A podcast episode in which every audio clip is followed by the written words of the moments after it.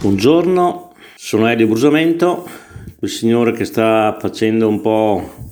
il giro dell'Italia a piedi, sono circa due anni, no circa, sono più di due anni che sto facendo questo viaggio, spero di, di finirlo presto perché sono un po' anche stanco, però la bellezza di passare certi posti, certi paesi mi fa andare via anche la, la stanchezza. Io da, da Loreto sono passato a Osimo, a Osimo ci sono eh, circa 11 km di, di, gallerie sotterranee che in pratica il paese, il paese, appoggia tutto su queste gallerie che sono state scavate ne, nel tempo de, de, dei romani. Osimo oltretutto è un paesino che è sempre nelle colline, naturalmente qui di Le Marche, ma molto carino e da visitare. Poi a Osimo c'è un bellissimo convento dove sono stato ospite dei frati francescani. Poi da Osimo sono passato ad Ancona, una bellissima città, grandissima, città di, di mare, una città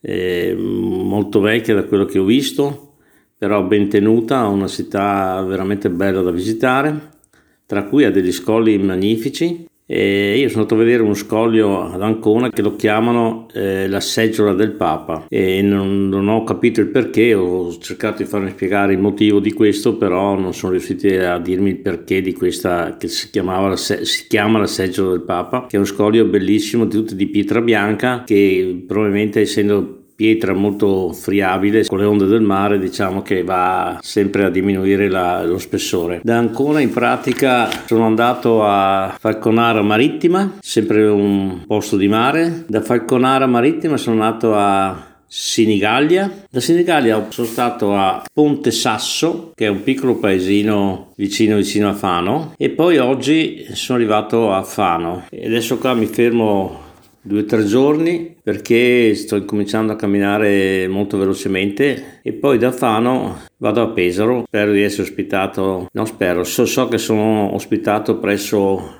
la caserma dei vigili del fuoco. Vi ringrazio tutto e, e spero sempre che mi accettiate che, che, mi ascoltate un po', non sono un gran parlatore, però scrivo tanto, non sono capace di parlare molto, però scrivo tanto. Vi ringrazio, ringrazio Radio Francigena che mi segue e un saluto e a presto, prestissimo. Grazie.